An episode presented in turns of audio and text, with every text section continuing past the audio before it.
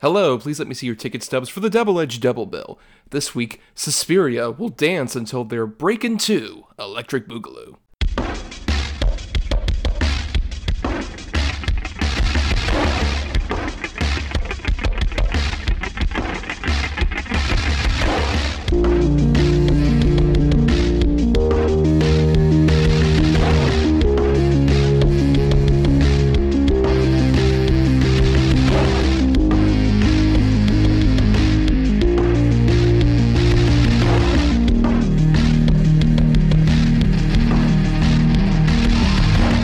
Each week, Adam Thomas and Thomas Mariani will come to the table to discuss the wrangly slated yin and yang of a double feature. Then, both will have to pick a number between one and ten in order to seal their fates for the next episode.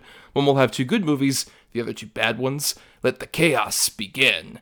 Uh, I am Thomas Mariani, and unfortunately, uh, my co-host Ad, we mentioned this at the end of our last episode, he's going to be taking a bit of a break from the show for, you know, the next couple weeks or so. So I'm just standing here on this stage, and I'm going to break dance by myself, but I can't save the rec center on my own. I need some kind of help from somebody out there who's gonna just come and pop and lock with me. Why, it's my guest host, the bigwig over at Talk Film Society, the podcast platform that we're on here, Mister Marcelo J. Pico. Marcelo, start popping and locking.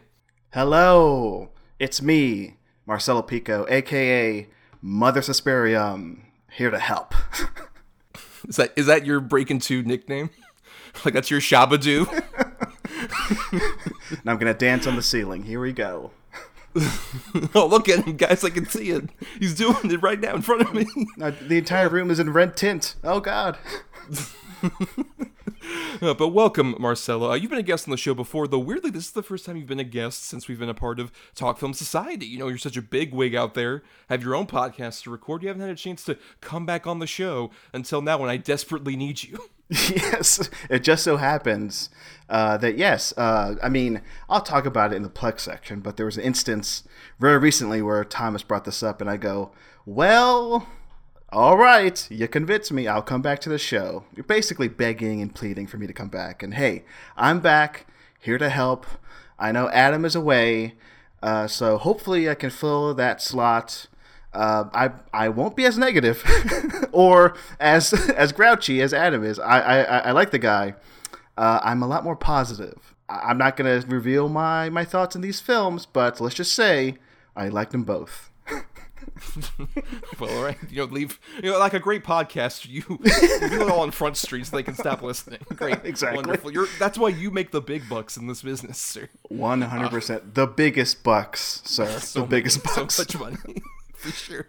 Uh, but we did invite you onto this uh, even before Adam announced his sabbatical uh, because I sent you a list of topics, as I usually do with guests, and you immediately gravitated toward our topic for this week, which we're doing in honor of Magic Mike's Last Dance. No, I'm sorry, Marcelo. We're not doing a Steven Soderbergh episode. Uh, want to do one. I I'm, mean... I'm sure whenever we do another one, we'll probably have you back on for it, but we're, that's not what we're doing today. I'm sorry. I did I did listen to the last episode where you guys picked the movies for this uh, episode, and I can't remember who uh, uh, had it as one of their picks that did not get chosen, but one of y'all, Magic, Magic Mike, is an alternate, and oh boy, was... I mean, again, I'm going to have fun with this episode. This is going to be fun, but yes, I'm super excited for the new Magic Mike, Magic Mike's Last Dance. I am a huge Soderbergh fan. He's my favorite film director. I'll participate in any way to get people excited for the new Magic Mike. Uh, and I love uh, the genre of dance. Yeah, because uh, our topic for today is dance movies because of that particular um, you know, movie coming out. And I'm curious, Marcelo, uh, what attracts you to the idea of dancing on film? Out of all the different sort of like musical subgenres and such, why is dance such a big one for you? It wasn't until a few years ago that I really got into musicals as an adult. Like as a kid, and, and I, I'm gonna tie musicals into dance because it, it's all it's all connected, right? Mm-hmm. Um, so over the last few years, thanks to a friend of mine, uh, she recommended to me um, some great musicals, some great dance uh, movies that I had never seen before. Uh, because as a kid, I grew up to think that um, you know I was maybe too good for dance, or I was a I was like, boy, I shouldn't be watching, you know, dance movies slash musicals. But no, that's wrong. So finally, I watched for the first time recently, like Chicago, West Side Story, like all the big important dance movies. And yeah, and then connect, connecting this to uh, Magic Mike. Here we go. I do love the Magic Mike movies. Super excited for the new one, like I said. But Steven Soderbergh in particular, he does know how to shoot like a dance sequence, like like like few other people can. Working as a cinematographer uh, on like X X L, like like his sequence where T- uh, Channing Tatum, you know, dances in a garage to Pony by Genuine. That is brilliant filmmaking. That's a brilliant dance sequence. So I can appreciate dance sequences. I'm totally on board with like any dance slash musical that you throw at me now. I'm on board. So yeah, it, it took me thirty years to like appreciate and fully like gravitate towards these musical slash dance movies. And yeah, I, I, hey, it's it's one of those aspects of like acting, performing, that I think maybe goes a bit like uh, underappreciated. You know, the dance aspect, the physicality of it. Um, so when I see that on screen, like say in a Suspiria remake or Breakin' two Electric Boogaloo, I appreciate the aspect of performing. You know, so yeah, there you go. There's my answer. I, that's why I gravitate towards like dance movies. Yeah, I mean, it's that started with me a bit younger because a big thing was um, I have two younger sisters and they were both in like dance classes. So I it became sort of like a part of the household where like they would love any kind of dance movies. I saw Save the Last Dance many times, Chicago, a lot of those like early two thousands movies were like a big part of that, uh, you know, just in my cinematic upbringing, as it were. And I, I, I've always appreciated, I guess, the, the art of dance, as it were. I think especially when you capture on film, it's so fascinating because obviously by the nature of like what dance usually is, it's usually on a stage and it's so ephemeral where it's just like you only see it for that like that one performance and then it's gone, as opposed to like capturing it on film. I think there's a lot of interesting different ways that you can like, you know, get certain angles, get certain kind of like feelings about like what the actual dance kind of represents for the story in general. And also just especially with, in the case of like a Magic Mike, uh, it's hot, quite frankly. Oh, yeah. It gets like really fucking steamy, especially in like when by the time you get to especially like Magic Mike X X L, where like they're going full board with like how hot the actual choreography is and how much it's like so clearly about not just the sexy like dudes with their shirts off. It's like, no, it's actually about like that kind of intimacy you have with like a person who you bring up on the stage and make them feel special kind of thing. And I think that's like really charming. I rewatched both of those actually in the last couple days and it's been uh, really fun revisiting them. And I'm definitely very excited for Last Dance, where it's, I guess Tatum's the only one returning, right? Yeah. I mean, so far as we know, I, I, I do know that they're not going to screen it for critics, um, which leads me to believe maybe maybe the marketing is hiding something. Maybe Warner Brothers is hiding something. Maybe The Boys will be back for three and we don't know it yet. Oh no, all our dancers are gone. What are we gonna do? And then Joe Manganiello like breaks open the door just like, yes, someone need a dancer. Like, fuck yeah. That's fuck your Avengers shit. That's my kind of like, oh, they're coming back together, baby. The band's back. That's my hope. That's my dream. I'm fully anticipating Last Dance. And yes, I may have watched the trailer several times. So I, I do think we'll see The Boys like end in a little cameo. Maybe he does a Zoom call, Mike does, and goes, hey, Kevin Nash's character, what do you think of this? Uh, uh, what, what what should I do for my London performance of this Magic Mike stage show? So yeah, I'm fully expecting them to show up somehow. Uh, but yeah, I hey, like I do love those movies, Magic Mike movies. There was a turning point when I saw Double X L Uh, for like maybe the fifth or sixth time, and I showed it to an ex of mine. And then by the end of the movie, she was like, that movie doesn't, that movie's not good. And I go, wait a second.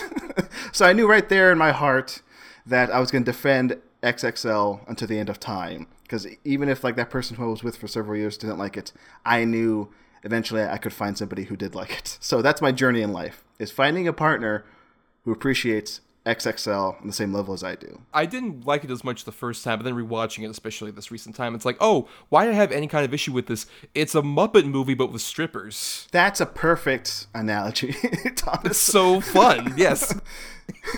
it, it, it, it, it is so hard to describe to somebody. I was I was I was just trying to to uh, describe it to uh, our mutual friend uh, Marcus Irving, who I host a podcast with, several podcasts with at this point. Um, because he hasn't seen either Magic Mike's. X X L is just like this sort of like nearly plotless journey of these big hot men dancing across America uh, to fulfill their dream of being the best dance troupe uh, ever. They're very sweet, lovable himbo guys who just like want to make women feel good while dancing, getting money. It's a beautiful movie. And yeah, it's it's a favorite of mine. I know Soderbergh didn't direct it, but he edited it. He was a cinematographer. He has fingerprints all over it. I kind of wish we were talking about that movie, but hey, like I said before, these movies that we're talking about for this episode, that's some pretty good dancing in it. Yes, let's go ahead and uh, get into, because at the end of uh, our previous episode, we end up randomly picking between two good and two bad choices for the show, and we end up with our good pick, which was Adam's choice of Suspiria, the twenty eighteen remake, and then our bad pick, quote-unquote, uh, that was mine, of Breakin' two Electric Boogaloo, though I think good and bad might be a bit more relative in this case. Uh, we'll talk about that more as we get to Breakin' two, but first we're going to be doing Suspiria.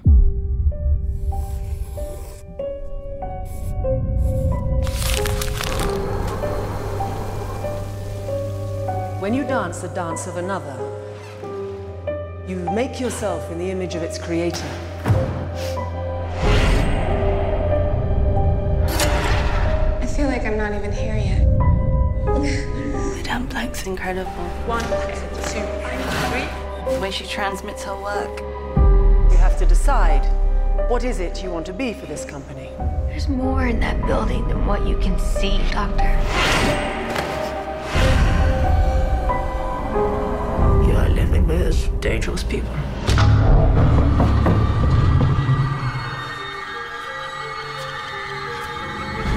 It's all a mess. The one out there.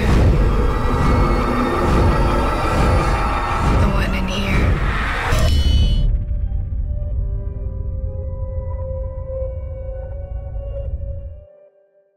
So Suspiria, the remake, came out November second, twenty eighteen from uh, director Luca Guadagnino. And obviously, this is a remake of the Dario Argento movie. I'm curious, Marcelo, have you seen uh, the original Suspiria? What are your thoughts on the original before we get into the remake here? I have seen the original Suspiria. It's been years. I purposefully didn't rewatch it uh, for this episode uh, because I was just flat out say I think the twenty eighteen remake is, uh, from my memory, again, I haven't seen the original in such a long time. I think the remake is better because for, from what I remember, the original, it's a solid movie, pretty movie. In my memory, it's a little dull at times. Um, I kind of wish there was more to it. Uh, but I, I, I mean, of course, I'm a, I'm a fan. I'm not going to come on here and say the original Suspiria is bad. But from my memory, no, that's exactly what you're saying, everybody. That's what Marcelo J. Pico officially says. Original Suspiria, bad. but, but yes, I, I have to hand it to the remake because uh, I gravitate towards the remake a lot more than say the original Suspiria because yeah I, I appreciate the original. I understand why it's a classic, but I don't necessarily totally vibe with it. Well, yeah, I mean, I've seen the original Suspiria and I would say that's one of my favorites of the Argentos I've seen. I'm not hugely diverse in like Argento. Um, you know, decry- my Italian ancestor's very angry about that, clearly. But um, I think that one's one of my favorites of his. But I think the big thing is like the original Suspiria is such a different movie compared to this one. And I Absolutely. Think what, what works about the original is like it is very plotless. It's very short. It feels kind of like this ethereal nightmare movie that just is like you're stuck in this like dance academy where we're not doing a lot of dancing, but we're running around hallways as horrible like murders happen basically. And I love it for that and like all the colors and all the stuff that we talked about previously. But I think what works about the Suspiria remake, which I have not seen since I'd seen it in a theater. This is my first rewatch in like I don't know, almost five years now.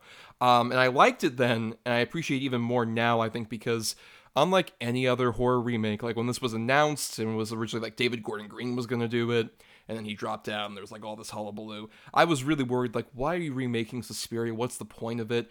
And I think what this movie gets right that a lot of other horror remakes fail to do is they take a lot of the basic D N A of the original movie and make their own movie out of that.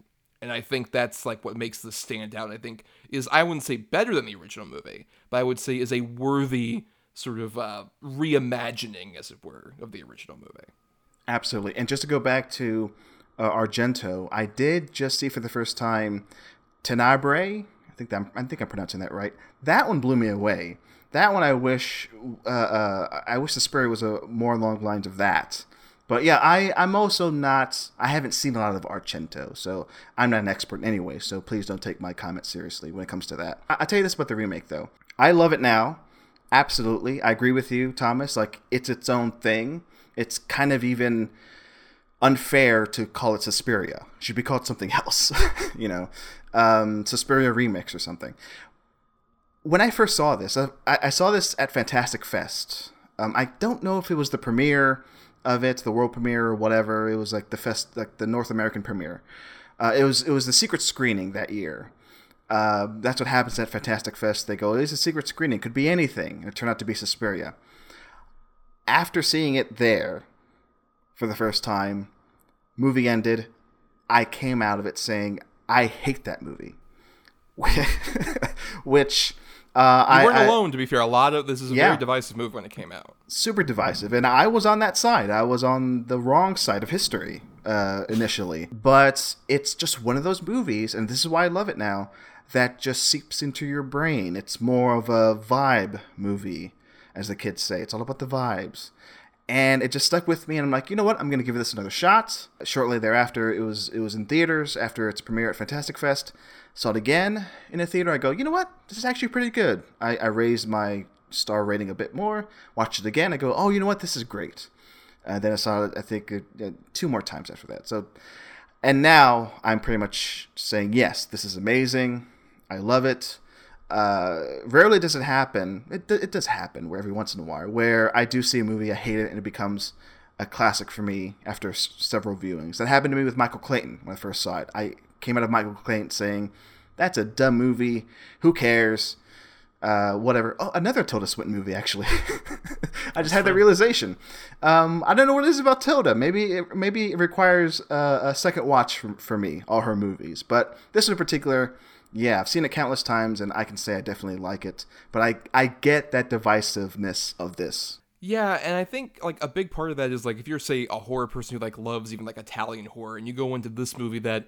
is like, it's weird where the horror definitely is there. There's kind of like this gradual build of dread that continues throughout this movie, but so much of it feels like a really like sad, depressed period drama. And yes. Then occasionally like a person will die horribly. And then just like, oh, I'm, I'm still like super bummed out about like Berlin circa nineteen seventy-seven. Absolutely, yeah. I, I mean, you just took the words out of my mouth, Thomas, because like, yeah, it, the, the horror aspects are there.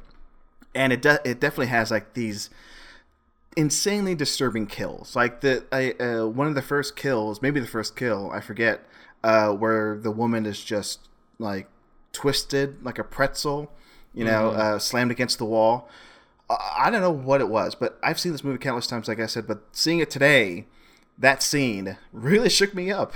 it's it still has that power over me uh, as a horror movie. But again, like those scenes. Uh, uh, uh, for a long movie like this, uh, clocking in at what, like uh, two hours, thirty minutes, like those those horror scenes are, are kind of few and far between, but they're they're still so effective. Yeah, and and, and in between those horror scenes, yeah, it is like this psychological drama with like the, the background of Berlin, late seventies, uh, uh, raging on. But I don't know. I, I mean, yeah, like I said, it, I think it works overall because you just have this sense of dread. And it came out at the perfect time in twenty eighteen when so many themes that it's trying to say, uh, the themes of this movie that's getting across, it feels so relevant now. Um, I mean, more so back then, in the fucking Trump era, but now it still sticks around. There are certain lines that repeat in my head. Um, I think Dakota Johnson says at one point, it's like, why do people think things are going to get better? Which I think about a lot. That's depressing. Um, but yeah, there's a lot of that in the movie, like more cerebral uh, uh, themes than straight up horror. But that horror definitely still sticks with me, especially those last like twenty minutes, which is just in- insane to me. I still think that's that, that final sequence uh, where Mother Suspiria is revealed. Like D- D- Dakota Johnson goes, hey, it's me. That entire sequence still blows me away. I, I still can't believe like Luca got away with it. Yeah, I think the big thing with uh, sort of like what we're talking about in terms of like the themes that kind of resonate, it kind of feels like it's this weird thing where a lot of the horror-driven like witch stuff that was like so much more on the surface in like the original movie is like all here like done in like the shadows and in the background um, as kind of like, oh, everyone's distracted basically outside by like the nightmare horrors of like, you know, like the... Um, the big like hijacking that was occurring, which I wasn't even aware was a historical event until honestly this movie, the, the hijacking of the airplane, and like apparently there was a lot of like these bombings and stuff that were mainly centered around like basically the youth of that era having difficulty with the fact that a lot of people who were in power that in the seventies were former people who used to either be Nazis or were affiliated with the Nazis yeah. in Germany. So it's a lot more like all that, that outward horror is distracting people from all the backdoor horrible shenanigans that are going on inside of this dance studio. And even the dance studio is recreating that kind of like those issues of like people, like youthful people trying to deal with like abusive folks in power who don't have like any actual idea what they're doing. And I think it's an interesting kind of like contrast. I think especially works with like a second time go around where like Dakota Johnson, who kind of feels like the perfect surrogate original for the original version of Susie Bannon, uh, Jessica Harper, who makes a cameo obviously in this movie. But in that original movie, she's very much like doe-eyed and like walking around like an innocent. And in this case, Dakota Johnson initially feels like that. But if you've seen the whole movie, spoilers, we're going to talk about the fucking movie if you haven't seen it. She ends up being like, oh, this was all an incredible disguise, or at least like some kind of like, oh, this wasn't really realized to her until eventually the ending, where she's like, oh, no, wait, no, I'm actually, I am Mother Suspiria. You're a fucking fraud.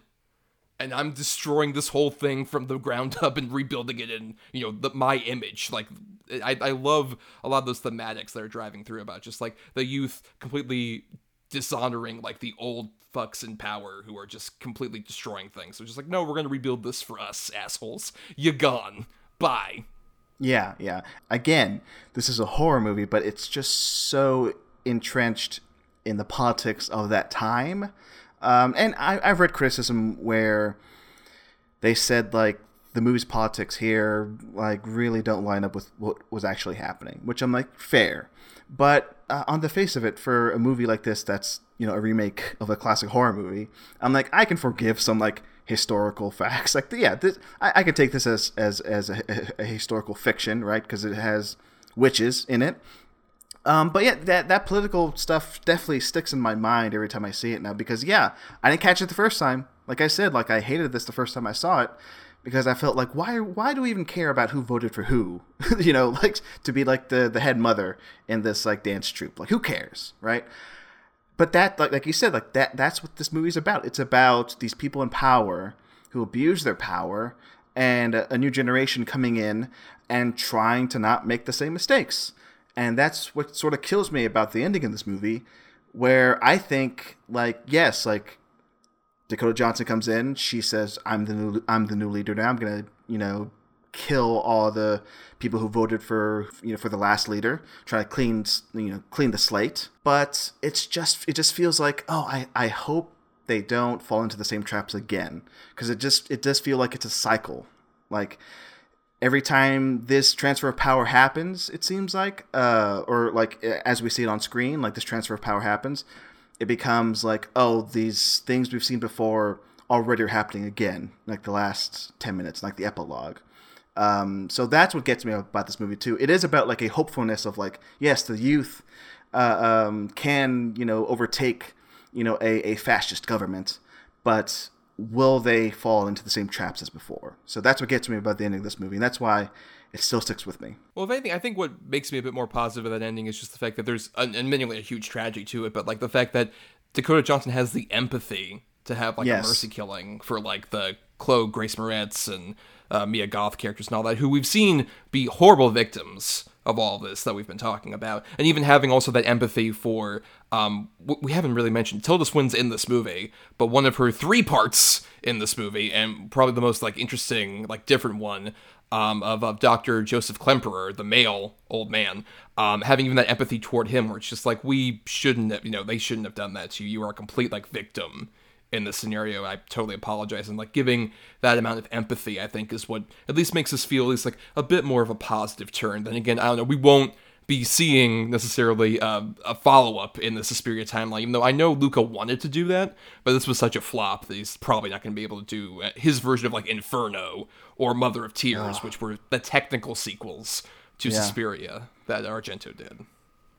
Well, hey, Luca's doing fine all on his own right now. I mean, I I, I still love the guy. Uh, I love Bones and All. I know that's another divisive movie. Um, but yeah, but but going to Tilda Swinton, goddamn, is she amazing in this? Like, yeah, it, like playing those three roles, and I don't know. At times, I get she's under heavy makeup playing the the the, the doctor. Um, But at times I'm like, okay, that's silly. But then other times I'm like, oh, God, she's nailing it. Like, she's, like, disappearing behind that makeup. Like, I buy it.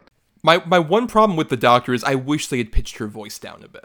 Yeah. That's still my one kind of thing that takes me out of it, because it's like, that clearly sounds like Tilda. Like, yeah. You just pitched it a couple decimeters down. Decimeters down, whatever. I don't know sound terms, even though I record a podcast. Uh, a few decibels maybe down. Yeah. Right. Like, I think that would have made it work a bit better, but still, it's like phenomenal performance and amazing makeup.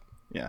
I mean, I think you do more research than me uh, most of the time when you do your podcasting, Thomas. One, qu- and I have several questions about this movie, but I think that's the joy of this movie. It's like, there's so many things I can't answer, or I refuse to answer, about the story and, and the production. But one thing I've always wondered that you maybe you know, maybe you don't know, is like, why cast Tilda as this uh, doctor? Uh, uh, and and like that whole story, that whole gimmick of like when they Uh, announced the cast, like she was credited as like Lutz Epsdorf as like right. a like a, a quote unquote unknown actor. So they're trying to pull one on us, like, hey, uh, we're, we're not gonna tell you Tilda Swinton's playing, you know, a, a, a decrepit old man. But yeah, I, I I've always wondered, it's like, why? I, I mean, I get that it plays thematically in sort of this world of women. Um, and maybe the only person who can like infiltrate this world of women and connect with them is a man who is played by a woman. I kind of have that loose uh, connection with like that theme, but I don't know. Like, do you has do you know of any like rationale there, Thomas, uh, of why Tilda decided to go Doctor Strangelove uh, with this movie? Um, I'm not exactly sure of like the reasoning why necessarily was her. Um, though I, I think like it was maybe from what I le- vaguely remember, I think it was kind of written in that she would at least play, uh, you know, those parts necessarily. But I agree with you that I think like what matters more is like thematically what I think it interests, what it plays into is that because you have like this woman playing like this part of this man who is like older and also has like dealt with so much of like the trauma that's been going on here and has this like empathy. It feels like it's definitely Tilda being able to, like, play sort of, like, the three different sides of this, where you have kind of, like, Joseph is the much more empathetic human side, Marcos is pure monster, vile, awful, and then even Blanc has this weird kind of middle ground, where she can, you can tell, like, she doesn't want necessarily to follow the same ways as Marcos, but is it more just a power grab and all this other stuff? I think, like, she kind of represents three different sides of, like, this older generation, as yeah, it were, see, and I think yeah. she, she does a really good job with that.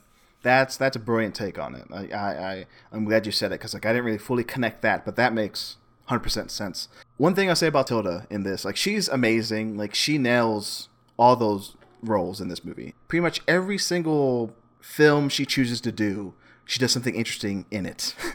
I, I just saw uh, Eternal Daughter, and she plays two roles in that, and I was blown away by it. Like, one, she's playing, like, a younger version of herself, and the other uh, role, she's playing, like, her mother, her own mother. So, goddamn, like, she can do anything. I, I'm just going to just praise Tilda Swinton right here and say, like, yeah, like, it's it's one of those performances, uh, plural, that just really captivates me, and it's it's one reason, one huge reason why I love this movie. Yeah, though I think like what's so great is like this entire cast. I feel like you have such a like great group of actresses doing such a great job with like like I mentioned Dakota Johnson this year because along with last episode we covered Bad Times at the El Royale, which was like I think came out like a month or so before this movie, oh, and yeah. I think this was the year where I really felt like oh wow she's like really popping for me because before this she was in the Fifty Shades movies and I just felt, kind of felt like oh you're doing the best you can with this material, necessarily. You're trying so hard, and I appreciate it. Like, in those two movies, I think she shows, like, so much range, especially, like I said, in this movie, you totally buy her as, like, an innocent, who's kind of, like, doe-eyed and out there, just like, oh, yeah, I love dancing, and then as things go along, you see, like, what the Blanc character that Tilda's playing kind of sees, like, these are weird, interesting turns I didn't necessarily expect, like, even the way that she dances, which this movie has way more dancing than the original one does, um, the way that she, like, dances almost, like, violently, and how that, like, obviously contrasts, whether it be with, like, that scene that we were talking about where she's kind of voodoo-tethered to the Olga character, and she's brutally, like, bunched up into a pretzel because of these movements, or even later on when you have, like, the big group dance that's going on, or even any of the practice stuff. It feels so much like she has this, like, inner darkness to her that we're like, okay, maybe this sheepishness is, like, hiding something odd and bizarre. And then by the time it eventually is revealed, it's like, oh, I'm the reincarnation of the actual mother, and I'm here to fuck you all up. It's like, oh, no, this makes perfect sense. Yeah. Oh, God, Dakota Johnson. So I'm with you. Like, I think this and El Royale, which I just remembered also played at that Fantastic Fest, El Royale. um, so I, I, I had a Dakota Johnson like a double feature during that festival. Um, but yeah, after this, after El Royale, I'm like, I'm on board with Johnson. I, I did see the first Fifty Shades movie. I, I remembered her like in her little uh, roles in like Social Network and twenty-one Jump Street. Um, right. But after this, I'm like, yes, I'm on board with anything you do. Um, like most recently, I saw her in Cha Cha Real Smooth. That movie itself, whatever. But her performance in that, she's amazing in it. Oh, God, I, I loved her in that movie. Um, so, yeah, so that transformation of like timid person uh, who... you know, very mysterious, those flashbacks, like to, um, I, I'm assuming was like, a, a, a, the, you know, uh, an Amish community, you know, I'm still not exactly sure, you know, I, cause it, it's supposed to be her family that we see, like her mother. It's, in the at the very least, she's like in a very rural environment. Right, right, right. Um, those flashbacks connecting, uh, Dakota to that, Uh, leaves it as it like a mystery leading up to that reveal, and then when that reveal happens, you're like, oh, I'm on board. And she definitely delivers in that performance of this like now new leader of this dance troupe. I think particularly my favorite moment of hers is the bit where she's talking to Blanc about just like I am. It felt like what I would imagine would be to fuck. Oh, like a man? No, like an animal? And I'm like, oh, okay. Whoa, what what the fuck is going on here? That's interesting. Uh, but yeah, like this, like I said, the whole cast is full of great, like Mia Goth, who has Mia Goth. quickly become one of my favorite like actresses right now, even before X and Pearl. Like around the time like Cure for Wellness, I was just like, this. She is very distinct and interesting as a performer, just the way that not only she looks, but also the way she just carries herself. She's so fascinating. I haven't seen Infinity Pool yet. Oh my uh, god! But I've heard very interesting things about her in that. Uh, um, but I think this was especially around the time as well where I'm just like, I, I want to see her do anything. Like particularly when she becomes like possessed later on after she has that horrible leg break and then she's dancing with like those weird like crystal colored eyes. I'm just like, she is like freaking me the fuck out, but keep doing it. You're doing a great job. Yeah, speaking of great years, like she did Suspiria this year, Mia Goth did, and High Life. Um, and yes. I and I distinctly remember High Life and being like, What first off, what the fuck's going on in this movie? And second off, like, God, she's amazing. I have vague memories of her in, in, in, in A Cure for Wellness, but again, like Dakota Johnson, after Suspiria, after her run in twenty eighteen, Mia Goth, I'm, I'm on board. It's like, I liked her in Emma. She was, like, nice and cute in that. But then the X and Pearl movies blew me away, Pearl in particular. And yeah, Infinity Pool. Oh, my God, Thomas, I can't wait for you to see Infinity Pool. I mean, it's another instance where I'm like, the movie itself... Eh, but I gave that movie an extra star on Letterboxd just because of Mia Goth and what she does in that movie. Well, look, we all know that she is a star. I know, she's, she's a star. star. But I, I, I just say this about her performance in Infinity Pool, not to give anything away, but there are scenes towards the end where she's just going for it. And my packed theater, because I went opening night, they ate it up. It's like they, they they knew what she was doing. They were on her wavelength. We all were, and we just ate that performance up. So goddamn, I again like Dakota Johnson. I'm with her till the end now. Like anything she's in, I'm seeing it. It's even more impressive when if you've ever seen her do like actual interviews where yeah. like there's that interview that was going around about like what she would do if she wasn't an actor, and she's talking like she's a fucking Dickensian orphan. Yeah. Like, I would have a chocolate factory. I'm like, oh, this is so unlike any of these weird, bizarre performances she's done. She's just like so interesting as an actress. But I think like I'm curious though, what do you feel about why we're all here today? The dancing. How do you feel about the dancing in Suspiria in particular? Uh, I think it does such a great job of connecting the dancing to the story. And I kind of, I, I should have dug deeper into the, the, the dance they do, the, the main dance that they're like training for, they're practicing for, and they, they do towards the end of the movie. Um, cause I, I, I did hear, uh, Swinton's character, Tilda's character mentioned like, yes, like, uh, this was written forty years ago, like after the war. So I'm like, okay, yeah, that has, that obviously has some connection to this. Uh, to, to to the uh, then of nineteen seventy-seven, again playing into like who's in power back then to who's in power forty years ago, uh, uh, before nineteen seventy-seven. It's like yeah, like everybody knows what was happening in Germany at that point. So to do a dance sequence, like to do a dance performance um, from that era in nineteen seventy-seven, I think that says something. Um, but the dance itself, like goddamn, like I don't know whether or not they use like doubles, but if they did, maybe they did. uh, I, I was fooled, because a lot of it I, I did feel like was performed by the actresses. I, I think Dakota Johnson at least felt like she was going for it uh, uh, in those shots where I see that it's her dancing. Uh, same with like Mia Goth and with the other actresses too. I was talking about that horror sequence, uh, that murder sequence of like that woman being Olga, right, being twisted yes. into a pretzel. Uh, as Dakota Johnson is like, uh, like connected to her uh, with those witchy powers. Um, that is a, a phenomenal sequence. Like uh, Dakota Johnson's dancing, that performance uh, connected to that uh, straight up murder, um, brilliant stuff. So yeah, I think the dancing in this ties into the plot of the movie so well that uh, I, I mean, you mentioned it. Uh, the original Suspiria had little dancing. I don't remember much of the dancing in that, but this movie, like this is definitely like part dance movie. Like this, this def- and it, and it does get into like the physicality of it all. Like the, as they practice, like those sequences where Dakota Johnson is like training to be the protagonist of, of this performance. Um, that is, that was like, it's, it's like a peek behind the curtain of like these, these dancers that you don't really see on screen. It's like the, the, the, the jumping, the, you know, the physical, uh, toll it takes on your body, all of that. Uh, yeah. I, you know, coming into it, uh, maybe for the first time, I, maybe I was also like, why is there so much dancing in this movie?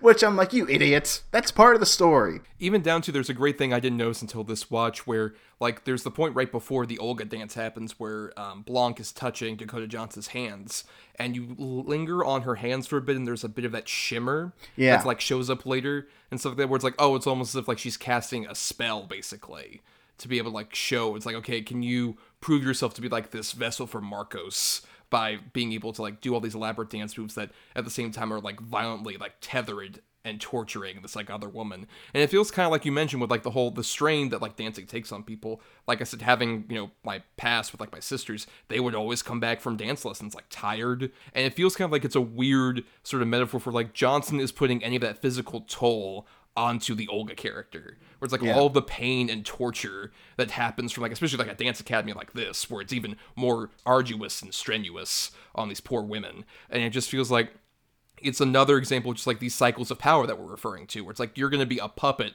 for us to be able to get rid of somebody we don't like necessarily. You're going to be a tool for us so we can destroy uh, this poor person who didn't have any kind of like thing beyond like, oh, I'm gotten tired of what's going on here. Nope, we got to get her out of here.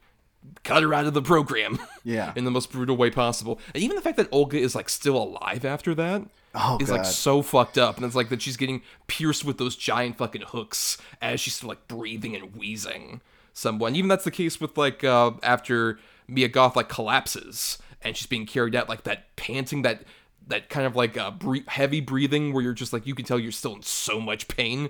No matter how many times you try and heal that up, it's going to still fuck with you on just a physical level. Um, yeah, it just shows uh, dancing's hard work. It gets people fucked up, especially when they're in part of a witch coven. yeah, and and there's another sequence, like I was mentioning, the the, the jumping sequence where t- uh, uh, Tilda Swinton or Blanc is like, uh, come on, Susie, jump higher.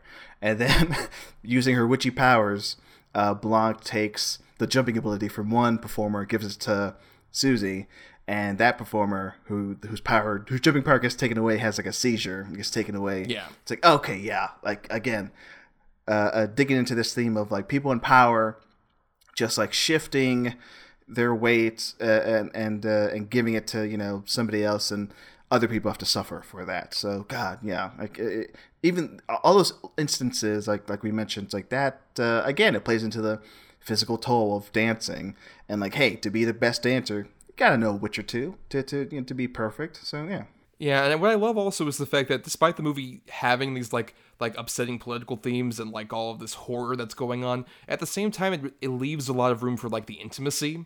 Like, I love the friendship that kind of grows between Dakota Johnson and Mia Goth in this movie.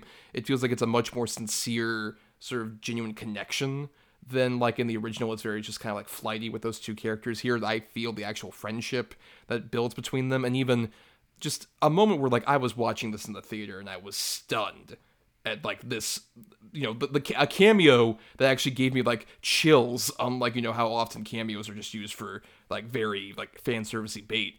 The use of Jessica Harper yeah. as the wife of the older man character Tilda Swinton plays, who comes back and is like this vision who he thought he had lost in the war, and like all of a sudden she's there, even though we know it's a trick. Like, it's very clear, like, this isn't going to end well for you, dude. Like, that's such a beautiful, intimate moment of them just, like, walking around. Almost feels like they're reliving their younger days as they're going through, like, the snowy Berlin. It's so beautiful and tragic, and it's a great use of Harper, who, like, at this time had mostly been off screens for, like, the last twenty years or so. Like, before this, she was in Minority Report briefly, and then before that, oh, yeah. it was, like, Todd Haynes' Safe in, like, the nineties. So, like, she she was in very few movies in between here. And I love that she's also become, like, a weird Luca, like, company player, because she, she shows up in Bones and All, and she's like, like, yeah, I love Harper. Ever since, like, you know, Phantom of the Paradise or um, the original Suspiria and yeah. stuff like that. I She fits perfectly in this role, and it feels like it's an actual good use of a cameo and actually giving an older actress, like, a chance to, like, do something really powerful and beautiful with for this small, limited role that she has. Absolutely, yeah, and it does feel like Luca does appreciate the original, regardless of what he does with like the material in his movie. Like, I think that cameo is like a nod to like, yes, guys, I I know, I know. It's like, here's one for the fans, but really, I'm gonna do my own thing. I mean, even down to like the fact that this movie has very little use of like primary colors, like the original yeah. did. Like the way this movie looks, it, you feel immersed in like sort of like ashen. Kind of like the fall of like post World War Two Berlin and all the chaos that's there. It feels like it's gray, but not in a way that's like dull at the same time. It just feels like it's like muddy, and you feel that like coarseness and that like kind of lack of light and color that's there. And then like, even the color that you do get is like Dakota Johnson being like, I'm back, red tint, everyone's blowing up. Yeah, de- definitely lack of neon in this, which I think works thematically in the movie. Uh, but also, can we talk about the score? Because Hell yeah, oh, Thom Yorke. My yeah. God. Okay. So I can't believe I've gone this far without bringing this up, but I love the score for this. I love the craziest shit Thom Yorke does in this. So much so that uh, after I'd seen it three times and was pretty much did a you know one eighty, and like from hating it to like loving it. Um, you know, part of the reason why it stuck in my mind it you know was the score. And before seeing it for for a second time, I listened to this to the soundtrack and go, "Huh, okay, yeah, I'll see this again." And then after loving it, I just played the soundtrack on repeat and even played it uh, as I was going to bed. So the, the Thom Yorke Suspiria soundtrack lulled me to sleep for several nights. Although I had to stop and kind of do like a a condensed uh, selection of the soundtrack, because there's literally one track uh, in uh, on the Suspiria soundtrack by Thom Yorke that's just like screaming that woke me up several times, and I go, "What am I doing?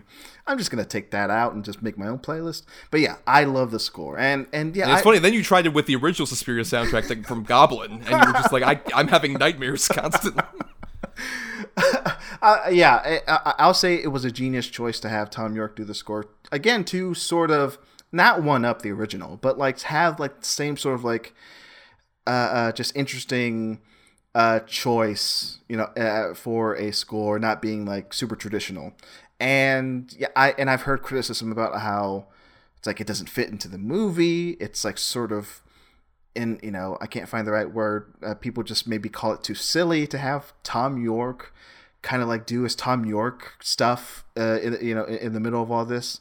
But I don't know. I dig it. I, I, I dig those tracks, and it goes. It, I think it plays into what Luca does in a lot of his movies, where he mixes the soundtrack with what's going on on screen and how well it plays. Because um, I think he does so exceptional with like these like unique um, uh, uh, musical artists, like pulling up a Thom Yorke, uh, uh, pulling up a you know Reznor Ross for Bones and All, uh, pulling up a Sufjan Stevens. For um, uh, uh, Call Me By Your Name, and I, I dig what he does overall, Luca. It, and and this proves that he just understands. Like, hey, I want a certain vibe for this movie. I gotta you know go for the gut here. I, I gotta go with somebody who can bring their own unique musical style to this. Well, yeah, and I, I completely disagree with like the idea that it doesn't work with this movie. I think it, it's a sort of interesting parallel to like the Goblin score from the original, which I love, but that's like so much more like upsetting and like has this like creepy ethereal feel to it that's like deeply unsettling as you listen to, you know, it while you're watching all these weird images that are coming on screen, as opposed to here the, the Thom Yorke score I think just adds this like additional layer of like melancholy that fits perfectly for this movie. And like even the choral stuff, it feels like it's definitely like Luca being like, okay, I don't want to just repeat the Goblin score for my movie, that wouldn't fit here, as opposed to like this kind of like beautiful breathy vocal uh vocalizations from Thom Yorke I think fit beautifully with like this movie. It feels like it's in a similar kind of disparate sad state that like the images feel like and the a lot of the performances feel like. It just all fits in a piece where it just like is so like sad and drained of life, and then when it does come to life, it's uh through horrific awful life that you're just like, oh, it's like a zombie came back. Oh yeah. No, what's happening here? And I think that works perfectly. But you know what, uh, Marcelo, we've talked a lot about Suspiria. We have a whole other movie to talk about. I know. So let's, uh, any final thoughts you can muster up uh, quickly about Suspiria yeah, twenty eighteen? See, this is what happens when uh, I, you know, I come on a podcast and end up talking about one of my favorite movies of like the last ten years. Because this, that's what this is. I, I, I thought about this uh, as I was watching it today. Like, yeah, and I did mention this earlier. It's it's a movie that I think perfectly captures the moment we're in now, um, even though it's set like in nineteen seventy-seven, you know, Germany. And I think about that a lot. And if I were to rank, uh, you know, the best movies of, of the twenty tens now, it's like this would rank pretty high up. Um, 'cause not only do the politics like still hold up? Not only does that still affect me, but the movie itself. Oh god, like yeah, like like everything we just said. Performances, um, you know, the the production design, the sound, everything. God, I love it. It's about the vibes, and this very much is my vibe. So yeah, this, I I love Suspiria twenty eighteen. Yeah, I mean, I completely uh, pretty much agree with all that. I think it's like I said, I liked it when I first saw it, but I definitely was just like, I think I'll need to watch it a second time, and I just haven't until now for this particular episode. And yeah, I think it's uh, one of the better, more interesting horror remakes out there for sure, where Luca Guadagnino t- clearly like loves the original movie, but at the same time does not want to remake it in terms of just like, I want to recreate shots from it. I want to take, he was like, I want to take a lot of like the vibes of almost what I felt while I was watching that movie and kind of put them into like my own story. And he said as much as it's kind of like we, the approach he took. I think that's the genius take on what to do, especially with such a like beloved classic uh, original movie, is to kind of take like a lot of what you felt about it and like translate into a completely different story that still is like paying homage in certain ways to the original. And I think it's like such a great example of how to do that with like the score and the performances and everything. It feels definitely like one of the the more fascinating examples of that. And also just as a dance movie, uh, the dancing is like very like uh, well choreographed, but also violent, and feels very appropriate for the movie that it's uh, in the middle of for sure. But let's talk about another uh, dance-erific movie here with uh, Breakin' two. Electric Boogaloo.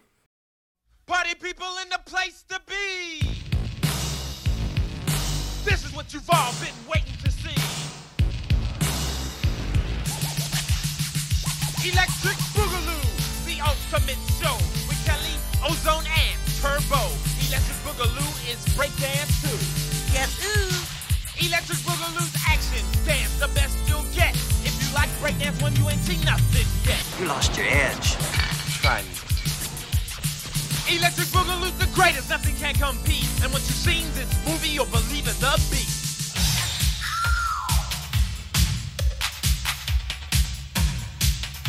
I believe in the beat. When I'm dancing, it seems like everything's alright. I believe in the beat. So don't miss it. Breakdance too. If you forget it, you'll regret it.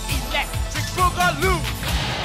A Golden Globus production, another good one from Cannon. So Breakin' two Electric Boogaloo came out December nineteenth, nineteen eighty-four, which is crucial because this is a sequel to the original Breakin', which came out May fourth, nineteen eighty-four. So the very quick turnaround of seven months between the original being a pretty sizable hit uh, and this sequel coming out. And uh, this is, uh, obviously, like this is an eighties Cannon film. We love Cannon over here. I'm not sure, Marcela, you love the, the Cannon filmography and all the silliness that comes out of that with, like, your, you know, your missing in actions and uh, break-ins as well. Yeah, absolutely. Uh, quickly, I'll say I, I saw some uh, Canon films for the first time recently because I went to my theater's uh, Albert Pune retrospective uh, in January, mm-hmm. and he's done a lot of great Canon films. I'm totally on board with Canon. Yes, and uh, this was on like sort of the big action or horror things even that they were doing around this time. Uh, this is uh, part of the breakdancing craze.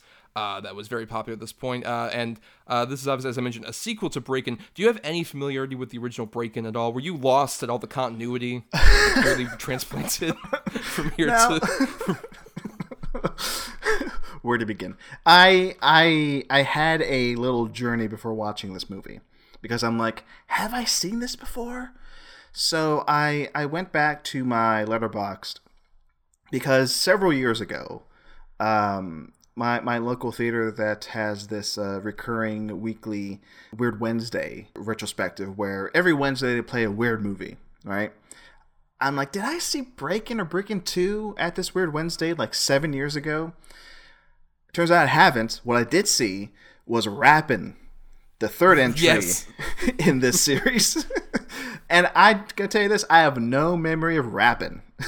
So I, I pretty much came into Breakin' two... free and clear of any continuity, any canon. Um, but yeah, I I guess we should get into it now because like I, I saw Breakin' two Electric Boogaloo for the first time. Not expecting much. Have only heard the guess. The, the, the title has been made fun of for decades. Electric Boogaloo. Um, here and there, I've heard people say, it's actually a good movie. I'm going to shout out uh, Jacob DeNoble.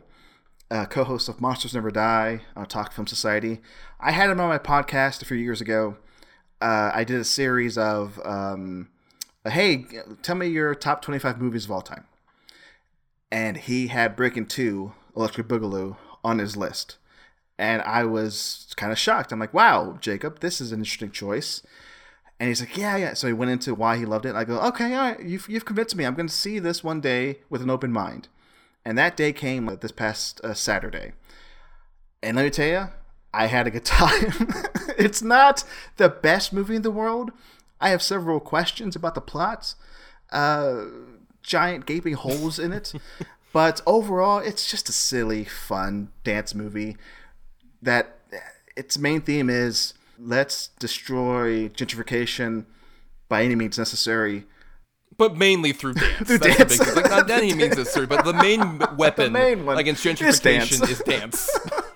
By any means necessary to them is dance.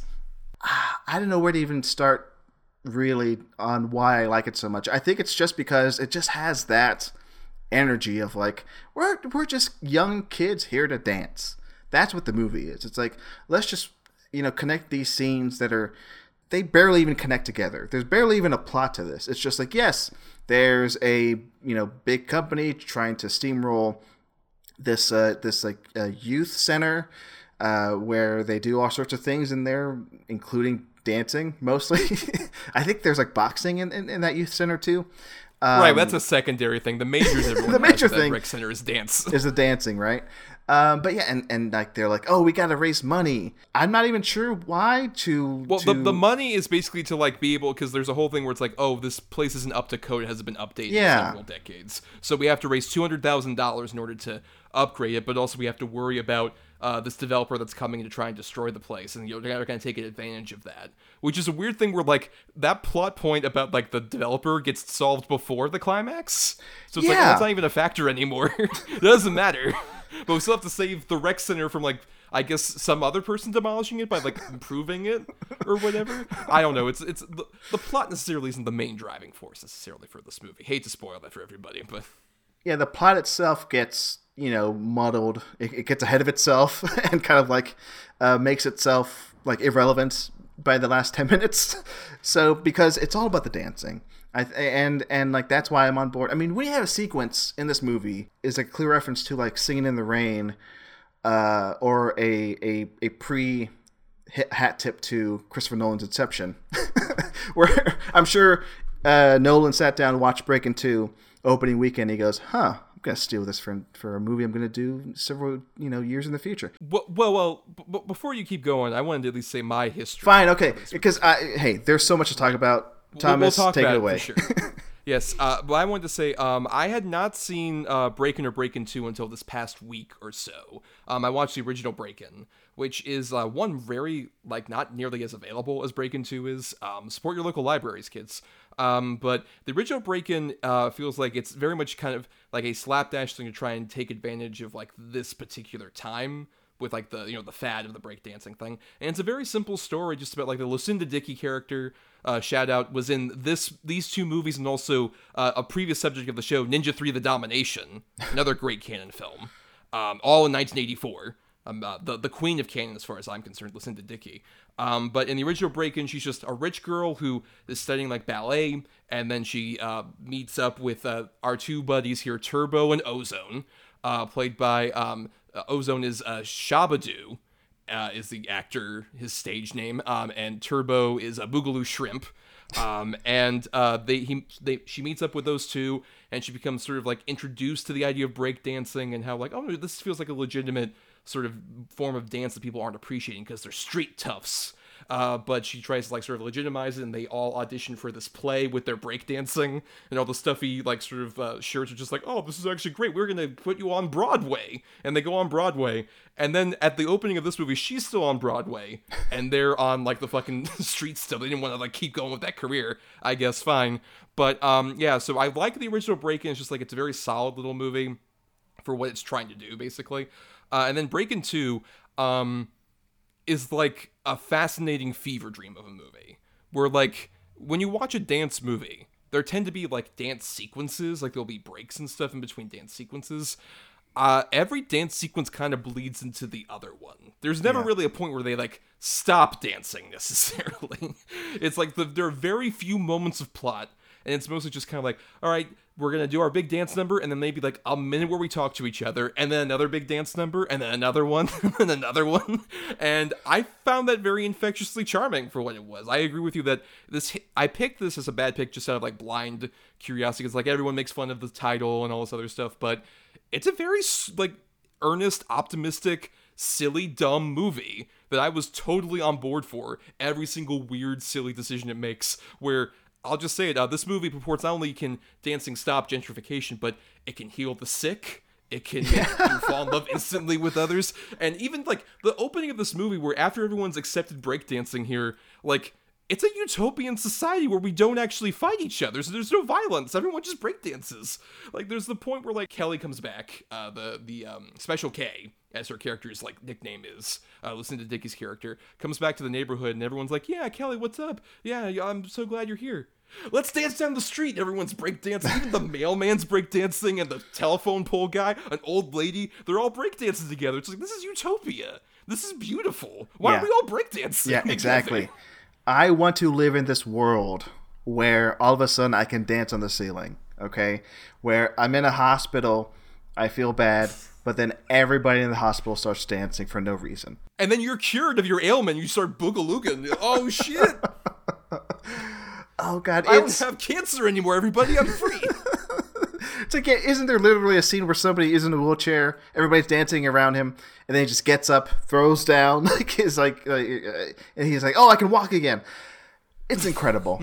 This movie is incredible because it's it's such a fantasy of, like, this world where it's just nothing but dance, where dancing can save the world, and it literally does save, like, these kids' lives, like, because, like, this community center that is, for some reason, like, everybody wants to shut down because, like, they want to build a mall, and uh, it, it's just so forward thinking and, like, yeah, we need to help the youth here. It's like, in order to help the youth, we have to have them dancing. That's what's going to give us all a better life. World peace can be achieved through dancing. That's the main message here. That's why I'm like, this movie, I'm with Roger Ebert, because Roger Ebert gave this movie three out of four stars. You know, God, he he was so smart. Roger Ebert. So I, I think he was ahead of the curve here, uh, because I, I, I don't know why this movie became such a joke. I think is my main point. I don't know why. Maybe just maybe just because it bombed, right? And maybe the title was silly. Well, it didn't do too bad. I mean, like, it's a classic canon thing of it cost three million dollars, made fifteen million. But I think it's just a problem of, like, it, it because of, like, what it transparently is for canon, which is, like, kids are breakdancing. Golden Globes are just like, the kids breakdance. We got to make two movies, especially where this one, once again, came out seven months after the first one did. It's just like, oh, this is a cash grab, and it's like a silly name. We can kind of ignore it. But I think time has been very kind. I agree to this movie because as like silly and bright and dumb as it is, I think it still has, like we mentioned, like these very positive sort of messages about just like, hey, let's actually like give back to the community so we can like have kids like, you know, have some kind of positivity in their lives. And uh, that is done through breakdancing, and especially where you have like not just like our two, but Turbo and Ozone, who are like very fun together, but also just weird side characters like that motherfucking mime dude who's just there and he just like breakdances with everybody. He doesn't say a word, just like, fuck yeah, mime dude. Like, I get the same joy I get out of um, something else I'll talk about a bit more in the show later, put a pin in it, but uh, the Step Up movies, where those movies are uh-huh. very silly and also trying to get in on a trend uh, with sort of like the specific kind of dancing of that time and like the late two thousands, early twenty tens, but they're all very sincere and joyful and about just like, let's build a community by dancing. So it's like, yeah. It's silly, but it's like, it's very sweet and sincere. I find it a hard movie to talk about because really we've covered it. I think it's a movie where people dance and have fun. The end. Go watch it.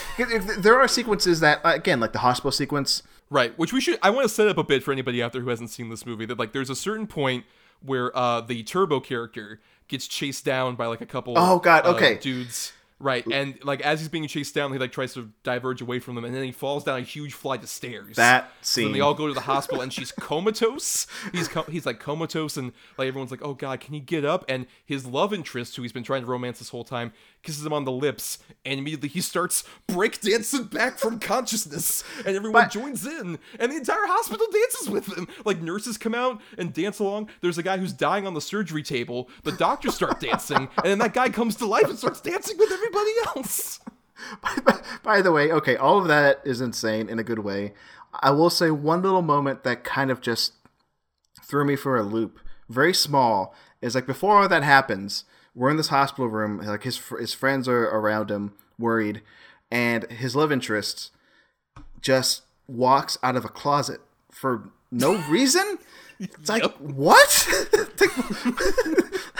It's like, I don't, it's like, uh, what, again, what world are they living in? Where, where the main language to them is dance, and also like a person can just transport uh, through like space just by going through a closet door. I, uh, I, I don't know. It's, it's a choice, but it's a choice I love, because what other movie will make that choice of like, okay, the director just is thinking out loud, like, how, I don't want her to just walk through the hospital door. Let's just have her be in the closet and just come out. No reason for it. Nobody will address it. Just do it. It's this weird magical realism that's, like, once again, really infectious. It feels like it's very much like a long music video. It just, like, yeah. leads from one sort of music video-y sequence to the, the next. Where just, and even the fact that, like, the, this magical sort of dance stuff is, like, actually taking place within the world. Like there's the bit we we kind of reference, kind of like the famous centerpiece of this movie, where uh we have the Turbo character does a uh, breakdance in a rotating room, and he goes like onto the ceiling yeah. and stuff like that. Um it's this like great moment that initially you think like, oh, this is like a, you know, a film representation of his him like falling for this girl, and it's like, nope, she walks in and yeah. sees him dancing on the ceiling, which I just love. Also, there's that shot where like it's still rotating like in the way, like I believe this was the same rotating room from Nightmare on Elm Street, ah, which it okay. just like wrapped production and stuff, so they like borrowed that particular thing. And I just love that like there's a shot of him still dancing on the ceiling and she's on the ground, yeah, and it looks very clear like that poor actress is like harnessed in to this rotating room. And is not comfortable with this, but she's just like, oh wow, he's dancing, and she's just like, am I gonna fucking die? All the blood's rushing to my head. She's a trooper, because I, yes. that that scene, God, I, I think it works very well, because um, every performer in this movie, they're committed. They can dance, like they they. I, I was speaking earlier about how the act of dancing, in my opinion, sometimes people just gloss over it, but God, like. All credit to the, the, the dancer slash actors in this. I mean, they may be the best dancers, may not be the best actors, but really, who cares? Like, they're great dancers. And in the sequence where he's dancing on the ceiling, like, it's just another uh, uh, great, you know, performance from, from this actor. And I, I'm with you. Like, her coming in and just being part of that sequence. And again, she doesn't go, "Why are you dancing on the ceiling?" She's just watch. She just watches it, watches the performance, and like falls in love with the guy. And we're just like, all right, th- this is it. Again, like you were saying, Thomas, this is basically a like a feature-length music video where there are no rules. It's it's its own little world. But I'm into it. I dig it. It's like I, moments like that. I'm like, you know what? I don't need anybody to address this. I'm glad it's not like very winky, like a, a, a wink to the camera. I don't think it really does that, uh, and I appreciate that. It's just very much committed to the bit of like, yes, we're in a strange world where uh, dance is the one and only thing we do, and we can like break the rules of, of a normal, uh, you know, physical world. Right, and uh, what I like also is the fact that I agree with you. Like, not necessarily they're all great actors, but they're all very like. Whatever they have lack in like actual acting ability, there's a lot of charm to them. Yeah. I think particularly Ozone and Turbo are like, they were charming, I think, in the, the first movie. And in the second movie, there's a lot more of that where, especially like Turbo, uh, like the Michael Chambers Boogaloo Shrimp, um, was like seventeen in these movies. And wow. He looks young. He looks like a thirteen-year-old. Like, yeah. I'm just like, kid, you should be in school. Why are you out here on the street dancing? Uh, but he's like, the him and Ozone are like so charming together. They have that sort of like younger brother, older brother chemistry that really works, especially in like a scene I was not prepared for where Turbo's talking to Ozone about like, hey, how do I impress a girl? It's like, oh, you gotta like come up to her and then you start pulling the moves.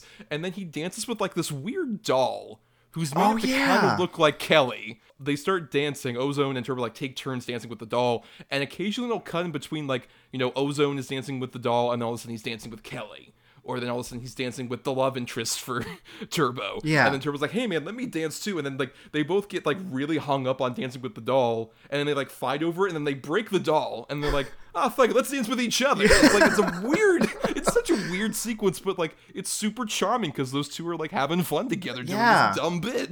Okay, yeah, I'm glad you brought this up. I, I, I apologize to listeners because I almost forgot about this scene. It's, I dare say, brilliant. But also, I am in agreement. It's very weird because I think I think the, the the the idea of it, the concept of it, I think is genius. I'm saying that right now.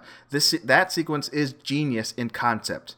The execution, I'm not one hundred percent sure about, but I I love that they just are committed to it. That they're just like, yes, that idea of like dancing with this doll that turns into the two, you know, distinct love interests for these two dudes.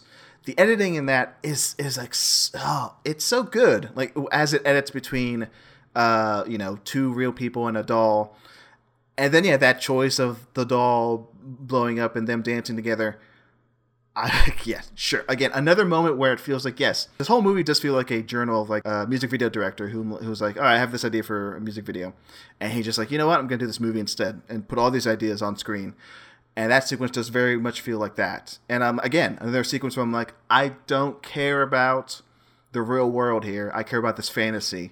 And that's another aspect of it. It's like this, it's it's such a nice little fantasy that they're living into of like this love story. At one point, it's like a, a love triangle. Like I, I realize, uh, uh, oh, it's, that's another aspect. Like Kelly has a fiance.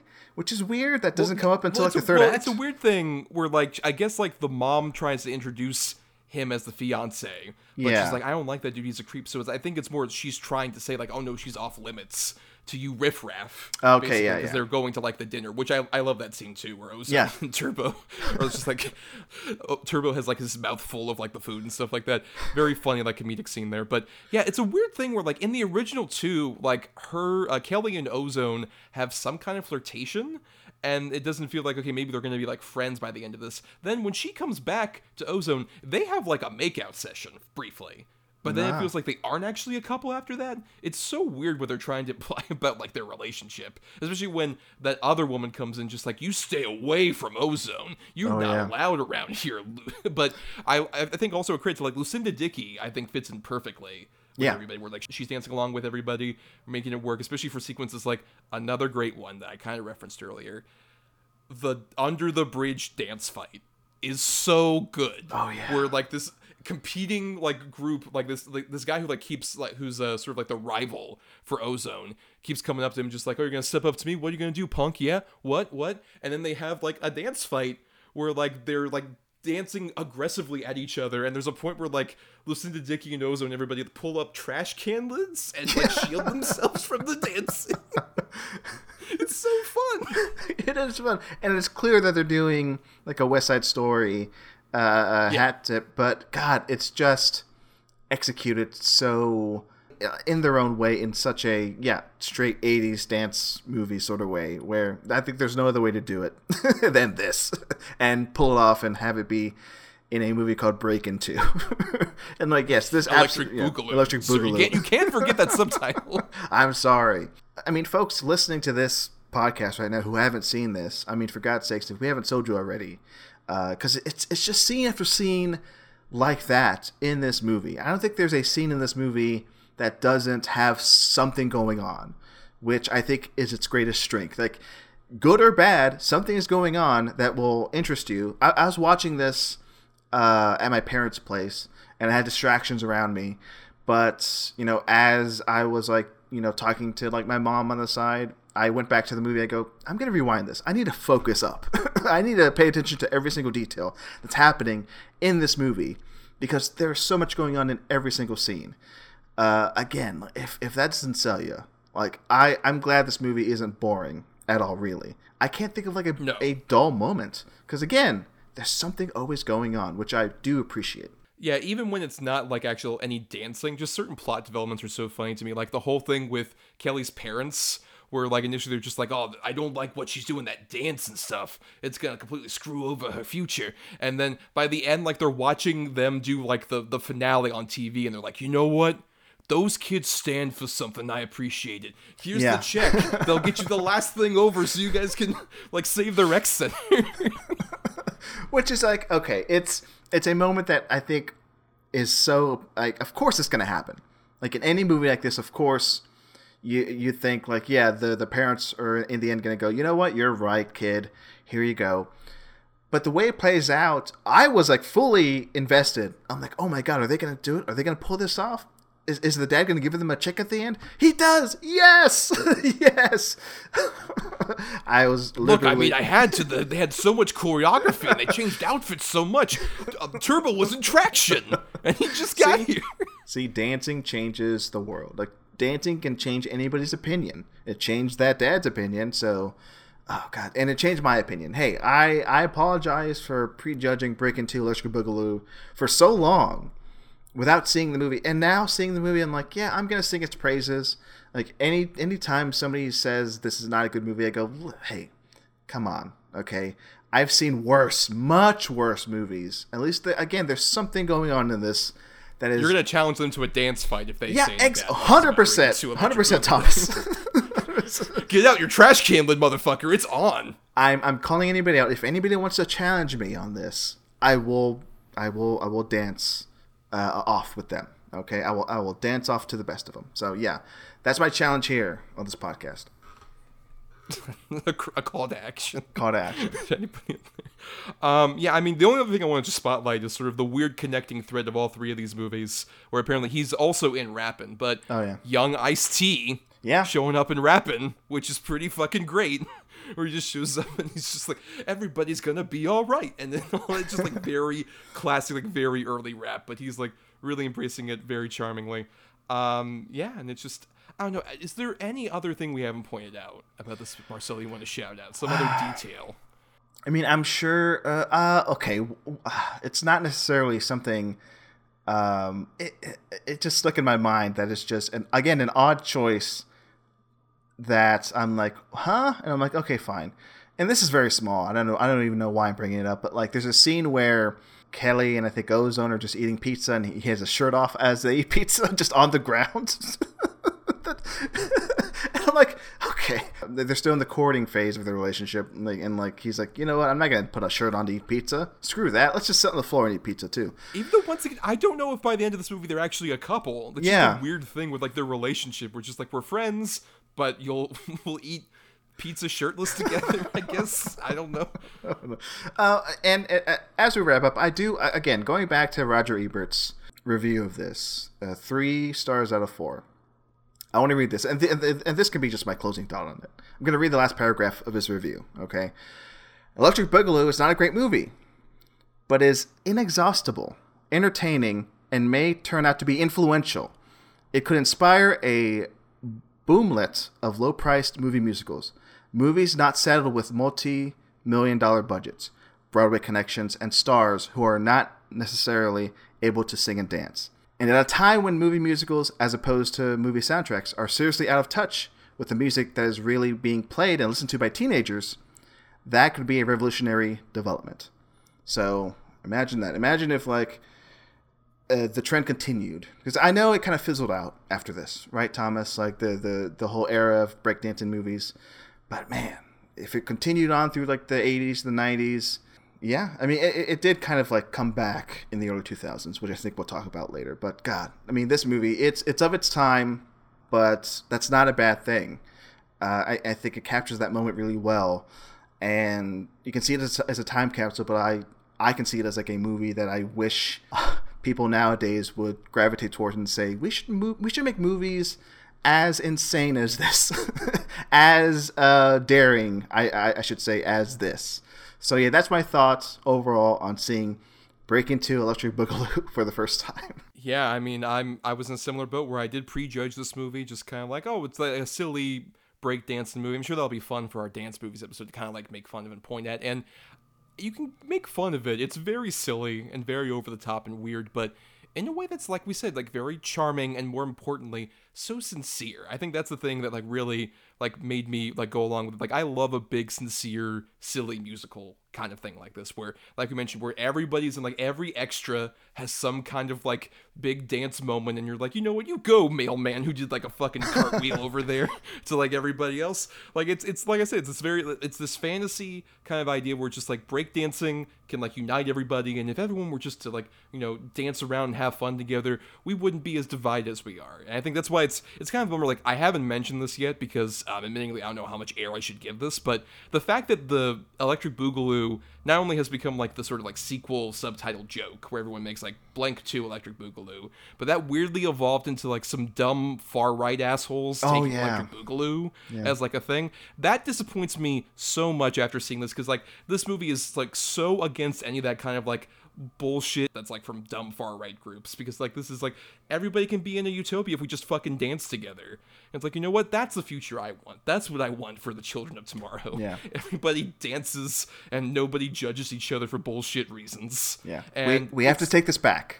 We have to take this title. We gotta back. Take Electric Boogaloo back. Yeah. Yes, Electric Boogaloo belongs to all people, not yes. assholes who fucking co-opted like pieces of shit. Fuck those guys. But now, Marcelo, we gotta move on to the weekly segment, the Double Redo. Double Redo. Double Redo. Double Redo. Double Redo. Double Redo. Double, double, double, double, double. Redo. That works. So the Double Redo is a segment that uh, we usually like doing on this show every week, where uh, in, you know, in collaboration with uh, the topic, uh, you know, where we have our good and our bad pick that we cover for most of the show, we also have uh, some recommendations for, you know, a good movie related to the topic we would recommend to everybody, and then a bad one we would steer you clear of. Um, I'm going to be going first here with uh, my good pick for dance movies is uh, one of, I mentioned this franchise earlier, and I feel like it's one of the great sort of like uh, descendants of Breakin' two Electric Boogaloo. Um, it is one of the Step Up films, but specifically Step Up three D. Now, these were movies I also was like kind of vaguely aware of. I'd seen like the original Step Up with Channing Tatum, speaking of Magic Mike, and Step Up two, he has a cameo in. I'd seen those two when I was younger, and I wasn't fans of them. And even watching them uh, fairly recently, I watched, I remember, like, the first three right before uh, John M. Chu's uh, recent directorial effort, In the Heights, came out, because he directed two and the third film in the franchise. Um, I was kind of, like, you know, cynical of those back in the day. But now, especially watching two and then three, I was just fully on board with, like, what we were kind of mentioning about Breakin' two, where, like, these are very sincere, sweet, dumb movies that kind of just, like, are barely put together by scotch tape so the dance sequences can happen. And in the case of Step Up three D, uh, which is, it was originally released in three D. Um, it goes fully into bizarre, fascinating territory where, like, there's underground, like, dance battles that go on. Uh, we mainly follow this Moose character who uh, was in the second movie as a supporting character, but is now kind of the lead as he's moved on to college and is trying to, like, balance out his engineering studies with his dancing hobby, and he's, like, trying to decide which avenue he's going to go down necessarily. And in the case of Step Up three D, he literally winds up with, like, a weird Professor Xavier type guy who's recruiting dancers for his crew, and he has a whole lair that has, like, boom boxes all around, and there are all these different dancers that have specific abilities. Like, there's a twins who, like, dance and do, like, synchronized dancing with each other. There's a guy who is literally, like, a robot. Like, he dances the robot, but also he doesn't talk and he doesn't have any kind of, like, real human attributes. He just moves around like a robot even when he's not dancing. It's so bizarre, but it's like, like I said, it's all very charming. The dance sequences are so well shot. John M. Chu, I think, is one of the underrated sort of directors, especially of, like, big sort of dance and musical elements. I think he's phenomenal at. And in this movie, just dance battle after dance battle happens, and they're all, like, so well choreographed. And it's a movie that, like, I didn't see in three D as originally intended. I would love to see it in three D. I hope Avatar: The Way of Water, uh, you know, its big success allows for three D re-releases of some of these movies I didn't get to see in theaters theatrically in three D. Particularly this one, I think, would be such a blast to watch. There's, like, a whole water sequence, speaking of Way of Water, where, like, everybody, like, starts doing, like, popping and locking routines while, like, the place is kind of flooding, basically. It's so good. It's so charming and it's so silly, but in a way that, like, I fully embrace and love. Um, and then my bad pick is a movie that was a sequel to a much uh, beloved dancing movie of the seventies, where you had Saturday Night Fever starring John Travolta, and several years later, they made a sequel called Staying Alive, uh, which, if you don't know, follows uh, John Travolta's character as he's moved on from being, like, you know, a street tough um, who's out there dancing at disco clubs into dancing on Broadway. And uh, it's uh, interesting for many reasons. One, this is the directorial debut of Sylvester Stallone. Huh. Um, and it's a very weird thing where, like, he's trying to make it on Broadway, but it's a lot of stuff where he's, like, trying to romance a woman, but also he's too deep into his dancing, which all the music, also speaking of Stallone, is done by Frank Stallone. Um, and it's all, like, very silly machismo s- songs that are in there. Um, I kind of think it borders on good, bad kind of thing with this movie at certain points, but I think it's just, it's too long and there are much more boring stretches in between uh, to make it, like, I would say, considered, like, a good, fun, bad watch necessarily, but it's so bizarre as a weird cultural object that I'm kind of, like, fascinated by it for all the reasons I've been talking about. Staying Alive is not quite a Saturday Night Fever, for sure. Uh, that one um, obviously has a lot more, particularly better use of its dancing abilities of uh, its performers, versus uh, Staying Alive is a bit more of, like, a weird, bizarre mess that doesn't need to exist at all. But it does have, I think, this is, I don't know, I can't remember if this is the very end of the movie or not, but it's this bit where, like, he finally woos the girl. She's like, so what are you going to do now that you've won the part and won the girl? And he just is like, strut. And then he struts down the street to Staying Alive. Oh, no. Oh, no. It's so silly, um, oh but uh, not quite in the fun silly, I would argue, that Step Up three D is. Well, I haven't seen either movie. Um, I've been interested to see Staying Alive because I, I kept hearing it's, like, maybe an interesting interesting bad movie, but I don't know. I, don't, I definitely need to see the Step Up movies. I haven't seen any of the Step Up movies. Tremendous mm. blind spot for me. So I need I need to dig into those for I, sure. I would definitely recommend, especially as uh, four is li- Step Up Revolution is literally about, like, a group of dancers who do flash mobs in order to, like, disrupt the police. Okay, I'm and in. It's, Say no more. And then five is literally like it's like it's like Fast Five, where, like, everybody comes back, oh. like, except for Ta- Channing doesn't come back, but, like, oh. Brianna Evigan from the second movie and, like, all the other protagonists, like, come back for, like, one big dance reality show battle thing. It's so fucking silly. I, I need to watch all of these. I do. But um, Marcelo, what about your picks? For yes. The Let me do the bad one first. Get that one out of the way. Uh, the bad dance movie I picked was uh, maybe the most unsettled I've been uh, at a movie. Uh, I'm talking about the movie Cats here, okay? The sequence in particular, uh, I'm just going to it's not a shout out. I'm just going, going to just hyper focus on this sequence that really chilled me to the bone. In Cats, the movie directed by Oscar winner Tom Hooper, there's a scene where, where Rebel Wilson as Jenny Annie Dots, the Gumball Cat. Right, as we all know. As we all know. I, it should go without saying. She dances uh, in the sequence with cockroaches. I don't know what else to say. It's disturbing. I hate it. Uh, I saw this movie once in a theater, and that was enough for me. Uh, I hey, and I'm a huge defender of Hooper's Les Miserables. Okay, so I, if if if anything, I was I was going to be the person to say, "Hey, Cats is good," but no, in no way and form, in no way and or form is Cats good. Okay, it's bad. Uh, should not exist. Uh, the dancing in it in particular is bad. Does not connect to the story at all. Bad movie. Bad, bad, bad. That's all I can say about Cats. Moving on. The good choice. Of course, I had to pick Magic Mike. There's no, there was no other way around it, okay? Let me talk about Steven Soderbergh's Magic Mike. Soderbergh, my favorite film director. I went longest time, uh, you know, not seeing Magic Mike.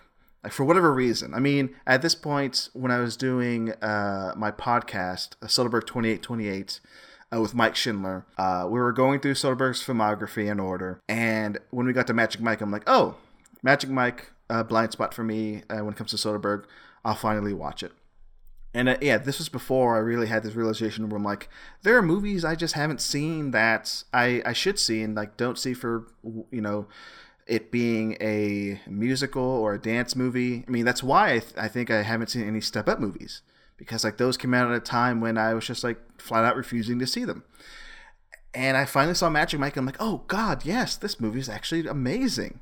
It's like, not only does it have like amazing dance sequences, not only do you see like the, I mean, going back to uh, performers I admire for, for their dance abilities, like Channing Tatum, uh, if there was any question of like him being a star, after seeing Magic Mike, I'm like, oh yeah, Channing Tatum in the right role, in the right movie, like he can excel. In uh, talking to people about Magic Mike, sort of like trying to convince them to see it, I, I I may say something like, yeah, it's kind of like an after-school special, but it's, a, it's an after-school special shot by Steven Soderbergh. uh, because yes, like uh, uh, Magic Mike, uh, uh, you know, meets uh, with the kid played by Alex Pettyfer, Uh, who is like kind of like a, a an audience surrogate uh, in this world of male stripping, and and yeah, of course the kid falls into the traps you see in these sorts of movies where like he, you know, he he uses the money from dancing to buy drugs and like he loses control, and uh, Channing Tatum's Magic Mike it tries to you know help him out, and uh, Mike falls in love with like the kid's sister and like sure yada yada yada. It's so well made, though. It's like, I'll give it that. It's such an excellent movie when it comes to the craft. And also, I think it's smart when it when it focuses more on the Magic Mike character. I, I feel for him when, like, his uh, his plot, his through line for the movie is him just trying to make it on his own. Like, start his own business. But he can't do it because he he's just tied down uh, uh because of the world of, of male stripping. It's like that, that whole like, you know, judging something on the face of it. I, I mean, I, I like that this movie, uh, you know, faces that uh, head on. Um, but yeah, I, I think, it, I think it says a lot of smart things, even though, yes, I may say it's like an after school special. It's, it's a smartly made after, after school special. And that's why I think I like uh, X X L a little bit more, because it kind of like tosses away those heavier themes and becomes like a much more fun movie. But hey, I mean, before you get to X X L, you gotta experience the first one. So yeah, that's my good pick uh, for this. It's Magic Mike, the first one.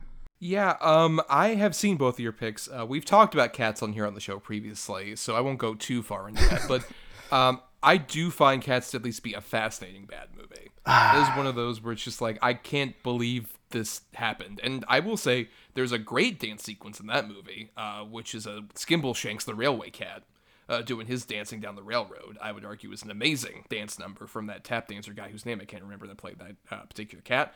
Um, but at the same time, it is uh, largely just a bizarre fascinating, over-budget, terrible mess that uh, I'm... I'll, I'll say this much.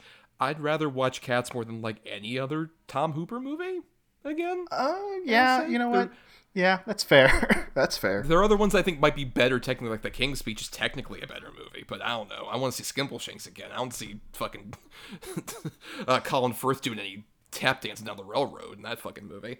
Um, but then Magic Mike, uh, as I mentioned, I rewatched uh, both the Magic Mikes recently just in prep for his Last Dance. Um, and I will say that I think the original Magic Mike is fascinating because it was definitely one of those, like, it was marketed totally on just, like, there are hot dudes that are stripping down and dancing.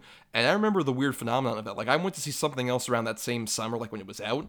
It was one of the rare times in my life I've actually seen lines around a theater building wow. to see a movie with fucking Magic Mike, which I did not see in a theater, but I would see later at home. And I found quite interesting, especially because, like, I would just equate it to, like, an after-school special, and it feels a lot more like all those, like, kind of intimate seventies dramas where, like, it has more in common with, like, Midnight Cowboy than yeah. it does, like, a, a traditional kind of, like, oh, like, a fun sort of, like, everybody, like, these guys are, like, taking their shirts off kind of strip movie. And I think that's what is fascinating about it. I get why that kind of was uh, sort of polarizing amongst some people, particularly the women who were just like, I always want to see them be hot. I don't care about, like, their drug problems. Yeah. Uh, but uh, at the same time, I found a lot of that investing. It feels kind of like you see the glitz of them on stage and then, like, the kind of behind-the-scenes turmoil. I found, like, pretty engrossing, I think, especially with, like, how Matthew McConaughey goes from, like, being the typical, just like, I see a lot of lawbreakers out here, to being kind of like a Machiavellian monster man. Yeah. As, like, the movie goes along. And I think I find that fascinating. But if anything, like, my only real trouble with that movie is... um. Alex Pettifer is a fucking terrible actor. He always yeah. has been. And he really is just, like, the movie only works well because of, like, Tatum and everybody else kind of around him. Exactly. Trying to, like, lift up his lesser spirits. Like, even, I was a lot harder on uh, Cody Horn when I first saw this, who plays the love interest. Now it's just like, well, at least she feels, like, a bit more down-to-earth and natural. As opposed to, like, Pettifer looks like he's angry to be in the movie. And it's like, fine, dude. Fuck you. I, I will say, I'm glad you mentioned uh, Cody Horn, because, like, she has this sort of thing that I think I like about, like, Soderbergh's uh, direction. Okay, yeah. She has this unusual way about her in this, in Magic Mike, right? Where I'm not going to say she's a bad actress, but it just, she just maybe feels too natural of a performer. I mean, what, it, what to me, it feels like she's, like, off-brand Kristen Stewart. Yeah. Like, not necessarily in a bad way. But yeah. she's, like, she's like, I can get Kristen Stewart at my local supermarket, so I'll get my Cody Horn instead. But but see, like, with uh, the direction by Soderbergh, like, I think, I think to, um, I think back to, like, uh, The Girlfriend Experience, or, like, Haywire, or, like, particular act. Well, I should. We shouldn't talk about Haywire, but whatever. Um, Girlfriend Experience. What are you where... talking about? There's so many great people in the movie, and just a black void who plays this, the lead character, right? But that that's that's kind of my, my, my thing about it. Like, Soderbergh does like blank voids. Not to say I'm. Let me just jump ahead here.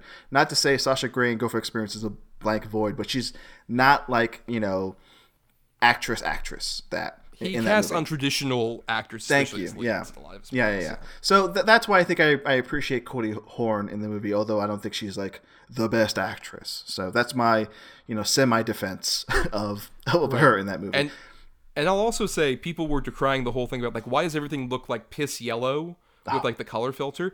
Um, I will say, as someone who was born and raised in Tampa Bay, I can tell you.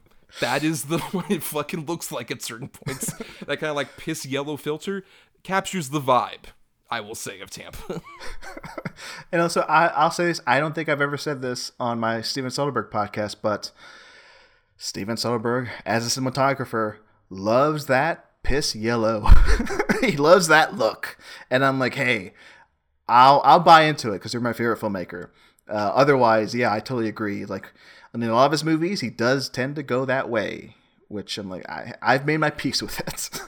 You'll take that golden shower from Steven anytime, any day. Let me be on record to say, yes, I will take that golden shower by Steven Soderbergh. Steven, call him.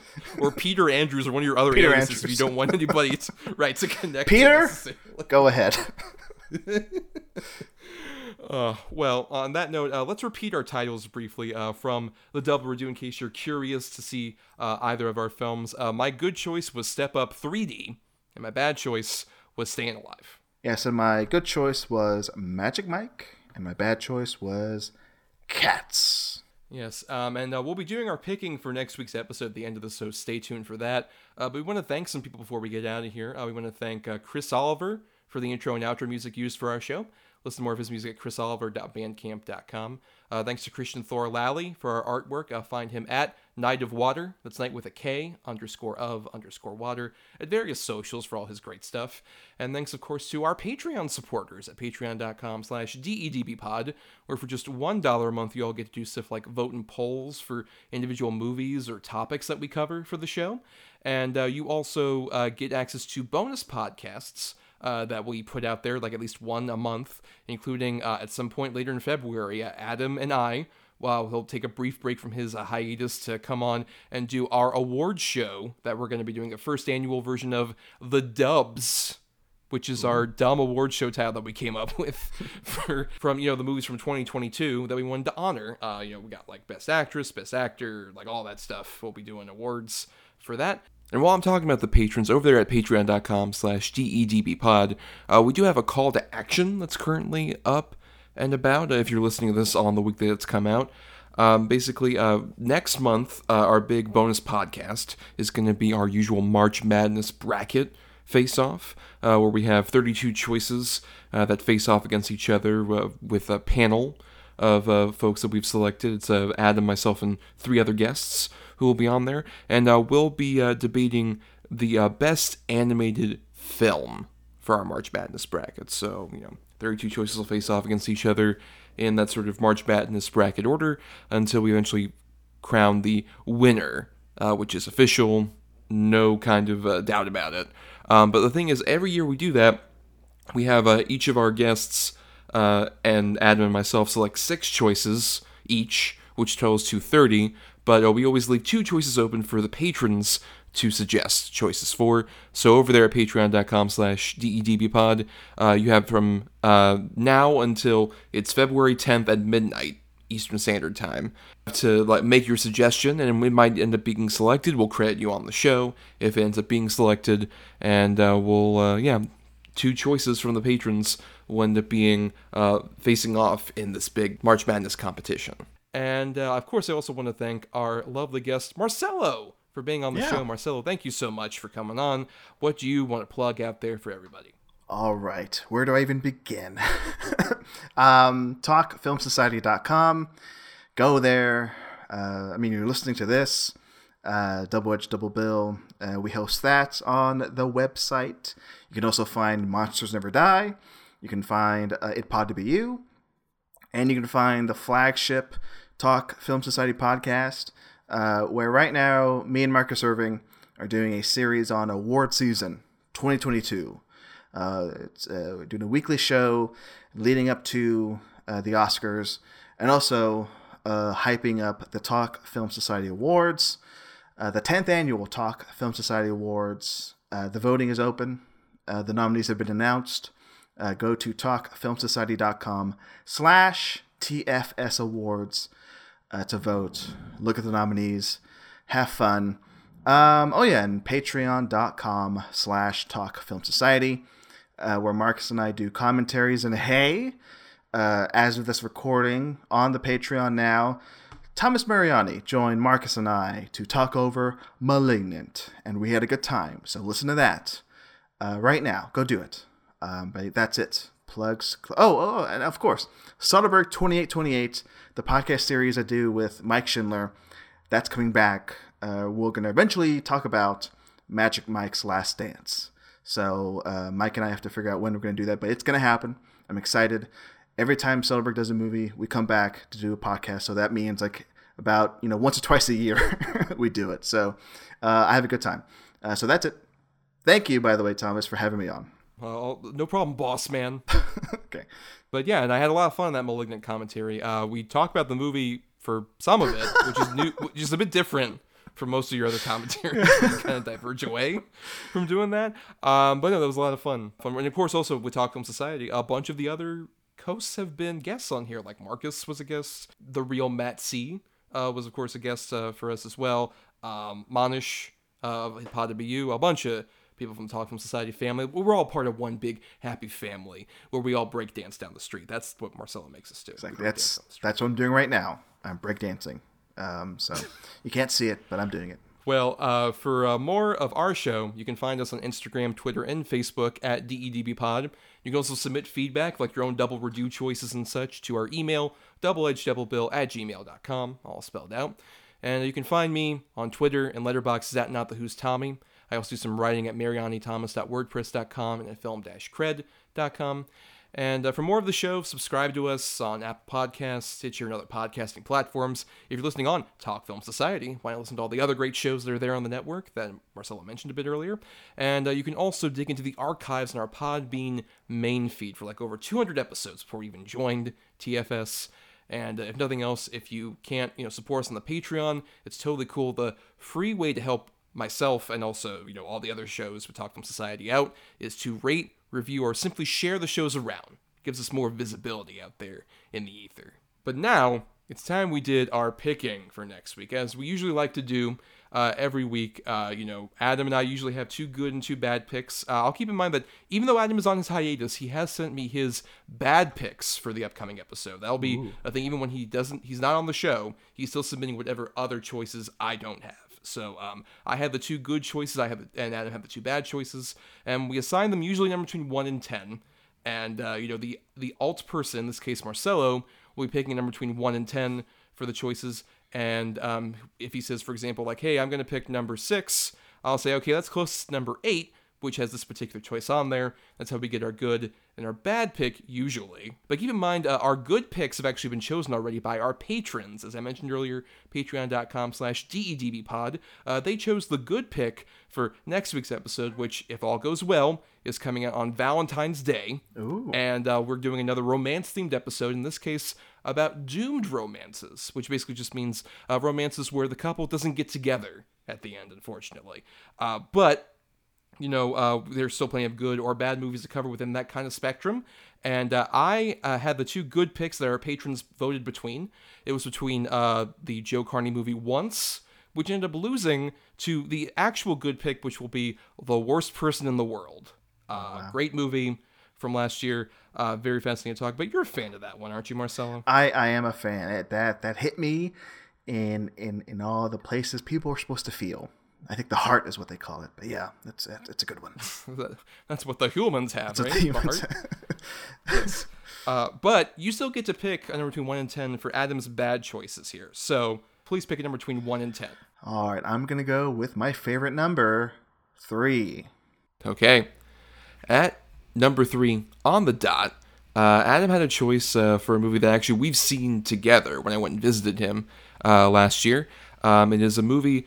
Uh, that is the debut of, uh, I believe, of the director of Birdemic. Uh, but it, he initially started out with a interesting little sci-fi tinged romance story called Julie and Jack.